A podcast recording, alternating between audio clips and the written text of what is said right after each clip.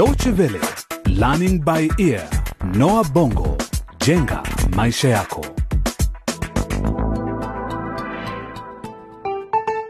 Kwa mara nyingine na kukaribisha msikilizaji katika mfululizo wa vipindi vyetu vya Learning by Ear na Wabongo jenga maisha yako, tukiwa bado kwenye ule mchezo Crossroads Generation, kizazi njia panda, tukiangazia zaidi maisha ya vijana watatu Nikki, Messi na Dan.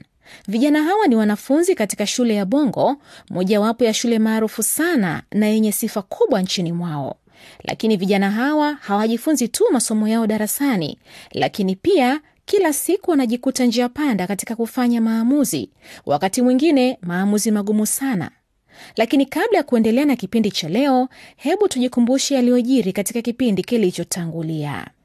Mama Niki ana wasiwasi kuhusu tabia ya mtoto wake baada ya kumfuma kwenye kompyuta yake akijaribu kuficha aliyokuwa akiyafanya.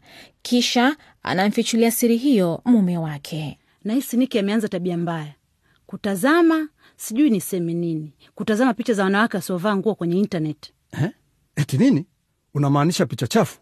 Ni vyema nyinyi wawili mkae chini, mzungumze kama wanaume. Kwa upande wake Lulu, mama yake Messi, amejifungua mtoto msichana na kisha mtoto huyo kuchukuliwa na mume wake mzee Msoto anayekusudia kumgawa kwa watu wenye uwezo. Lulu, hebu nipe huyu mtoto. Hapana, nimesema hapana, hilo haliwezekani. Msoto, sikubali kamwe. Naenda kutafuta mtu wa kumtunza mtoto wetu ambaye atamlea vizuri kabisa. Sisi uwezo wetu duni, hatuwezi kumlea mtoto mwingine. Seda au mtu mwingine yoyote yule atakaye kuuliza kuhusu mtoto, mwambie amefariki dakika chache baada ya kuzaliwa. Lulu anapigwa na butwaa kumwona mumewe akiondoka nyumbani na mtoto wao mchanga. Lakini yu wapi malaika wangu? Ndiyo mada yetu ya leo, tunapoingia sehemu ya saba ya mchezo huu. Moja kwa moja tunakutana na Msoto akisimama mbele ya mlango wa nyumba ya mzee Mukaraba, mojawapo ya familia tajiri kabisa mjini. Nini kitakachotokea? Fuatilia mchezo huu. Tumesimama kwenye njia panda, tuifuate njia ipi sasa? Kutuongoza, kutuimarisha, imarisha au kupotosha? Tumesimama kwenye njia panda, tuifuate njia ipi sasa? Kutuongoza, kutuimarisha, imarisha au kupotosha? Mstakabali wa maisha yetu ya baadaye. Habari bwana Mukaraba, tafadhali unaweza kunifungulia mlango kisha wafungie mbwa wako bwana, wasije niuma na kumwamsha mtoto. Enyi mbwa wajinga nendeni huko. Vizuri sana mtoto wetu amewasili. Mlinzi, fungua mlango. Ingia ndani, ingia ndani rafiki yangu, kila kitu tayari. Wauguzi pia wanasubiri, na pindi mke wangu atakapowasili atachukua jukumu hilo. Ni msichana au mvulana? Samahani diwani Mukaraba. Ah, ah, lakini ni msichana. Samahani? Bila samahani, mtoto ni mtoto. Kwa miaka kumi tumejaribu kupata mtoto bila mafanikio. Hakika tumefanya kila tuwezalo, lakini wapi? Hii ni miujiza. Hebu nimshike. Ah, ah, ah, subiri kwanza, subiri mheshimiwa, kwanza nipe pesa zangu. Pesa zako? Sawa, hakuna tatizo. Pesa zako utapata, ziko ndani. Ingia ndani, ingia ndani rafiki yangu. Keti tafadhali. Vyema kabisa. Sawa, hizi hapa pesa zako, dola elfu nne eh? Unaweza kuzihesabu ukitaka. Hakuna haja mheshimiwa, hakuna haja nakuamini bwana Mkaraba. Haya bwana, huyu hapa mtoto wako. Malaika wangu, uko na baba yako sasa. Ah, ah, unasema nini? Mimi ndio baba yake. Wewe hebu nisikize kwa makini, wewe pumbavu. Punde tu utakapotoka nje ya nyumba yangu, huyu ni mtoto wangu na atachukua jina langu, nitampa jina mimi mwenyewe. Kama unataka kubadilisha nia yako, bora ufanye hivyo sasa hivi, sawa?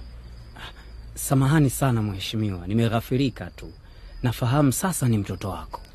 Na una uhakika mke wako ataridhia swala hili? Sitaki kashfa mimi Msoto, Hapana shaka mheshimiwa, tayari nimezungumza naye. na kwamba atawaambia watu kwamba mtoto wako alifariki baada ya kuzaliwa, sivyo?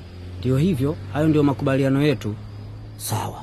Sasa chukua pesa zako na uondoke haraka nyumbani kwangu. na hii ni siri yetu sisi wawili, sawa? Sawa mheshimiwa. Hata Jumbe mwajili wako pia hapaswi kujua. Ni rafiki wa karibu sana wa familia yetu. Usiwe na wasiwasi mheshimiwa, niamini mimi juu ya hili mkaraba. Haya, chukua pesa utoke haraka.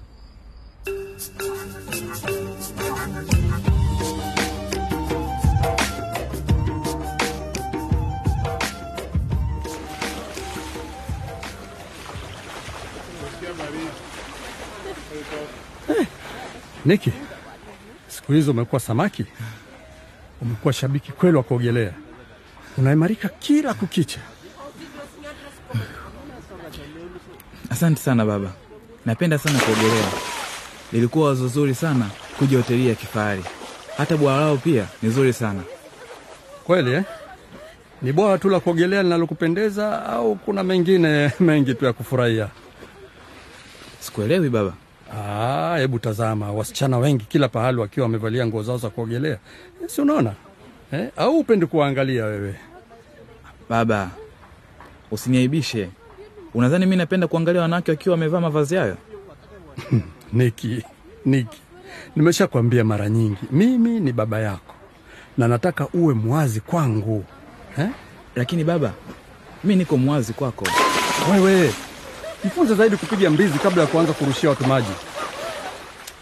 Nisikilize Niki, mama yako ana wasiwasi sana.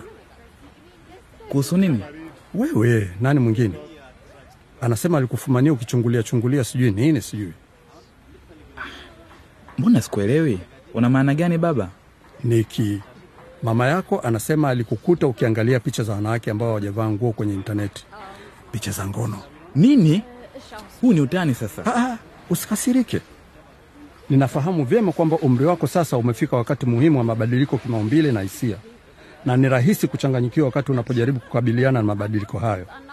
Lakini Niki, picha kama hizo za wanawake ambao hawajavaa nguo zinaweza kukuharibu haraka sana. Sijawahi kufanya kitu kama hicho. Kwanza sijawahi hata kuwaza akilini mwangu. Mama anasema alinifumania leo asubuhi. Ndiyo, Ni kweli alinikuta kwenye kompyuta yangu, lakini sikuwa natazama picha hizo unazosema. Nilikuwa natafuta mpangilio wa maneno. mpangilio wa maneno, yaani muziki au mashairi. La, la asha, si hivyo. Yaani jinsi ya kuandika barua ya mapenzi. Unajua baba, kuna msichana amenigusa moyo wangu sana, nampenda. Ala, kumbe. Kwa hiyo ulikuwa unatafuta barua za mapenzi kwenye intaneti na hukutaka mama yako ajue kinachoendelea eh? Ah, sasa naipata picha halisi. Sawa, tusahau hayo, lakini mbona hukuniuliza? Mimi ndiye bingwa wa barua za mapenzi bwana. Ah, ah, usianze baba. Kweli kabisa. Kwani unafikiri nilimpata vipi mwanamke mrembo kama mama yako?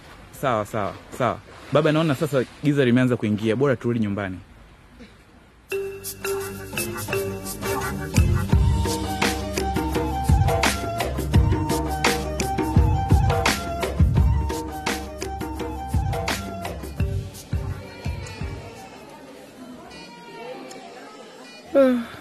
Messi, kwani ilikuwaje mwanangu? Mama, tumshukuru Mungu, sasa unaweza kuzungumza. Umezimia kwa saa kadhaa, lakini daktari anasema utakuwa sawa tu. Anasema umetokwa na damu nyingi kupita kiasi, na ndio sababu umeongezewa maji mwilini. Daktari, ilikuwaje kwani najikuta hapa hospitalini? Kwani hukumbuki chochote mama? Ah, daktari huyo anakuja. Dr. Roberts, huyu ni mama yangu. Anasema hakumbuki chochote kilichotokea. Natumaini hajarukwa na akili. Si bado na akili timamu, si ndivyo? Oh, hapana mesi mama yako yuko sawa kabisa. Hali hii hutokea wakati mama anapompoteza mtoto wake baada ya kujifungua. Amepitia wakati mgumu sana. Mtoto wangu jamani, hapana, namtaka mtoto wangu akike. Mwache alie, ni sawa tu akilia. Ni njia moja ya kupunguza machungu. Unakumbuka mtoto alipatwa na nini? Hapana, sikuwa karibu. Mi nilikuwa shuleni. Nilipofika nyumbani, nilimkuta mama amelala sakafuni peke yake bila usaidizi wa mkunga, na hata baba pia hakuwepo nyumbani.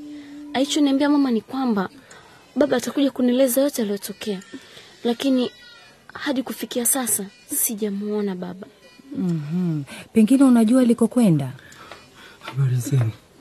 Habari yako daktari? Baba, ulikuwa wapi muda wote? Oho, kwa hivyo wewe ndio baba? Kwa sababu nahitaji maelezo zaidi kuhusu mke wako. Mke wako aliletwa hapa akiwa maututi baada ya kujifungua nyumbani. Nataka kujua tu mtoto wako huyo yuko wapi? Baba, kwani kulitokea nini eh? Baada ya mtoto kuzaliwa kacha kupumua na, na ili kuiondolea majonzi familia yangu, nilikwenda kumzika mara moja. Nilimfanyia maziko ya heshima. Halikuwa wazo la busara, na bado hali hii haieleweki vizuri. Utahitaji kuandamana nami kutia saini nyaraka hizi kama ulivyoniambia, ili tuweze kuweka rekodi ya kifo cha mtoto wako. Kwa sasa mwache mgonjwa apumzike kidogo, amepata nafuu, ataweza kuruhusiwa kwenda nyumbani hivi karibuni. Sawa daktari.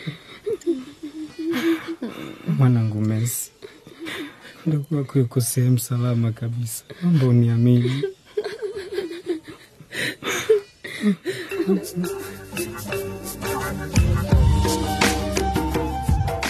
Na hadi kufikia hapo, hatuna budi kukamilisha kipindi cha Learning by Ear kwa leo. Ungana nasi wakati mwingine kwenye mfululizo wa mchezo huu Crossroads Generation ili kufahamu mengi zaidi kuhusu hadithi hii. Na iwapo ulikosa kusikiliza baadhi ya vipindi vilivyopita, tembelea mtandao wetu wa dw.de mkwaju lbe, au ukiwa na maoni usisite kututumia kupitia ukurasa wetu wa Facebook. Hadi wakati mwingine, kwa heri kwa sasa.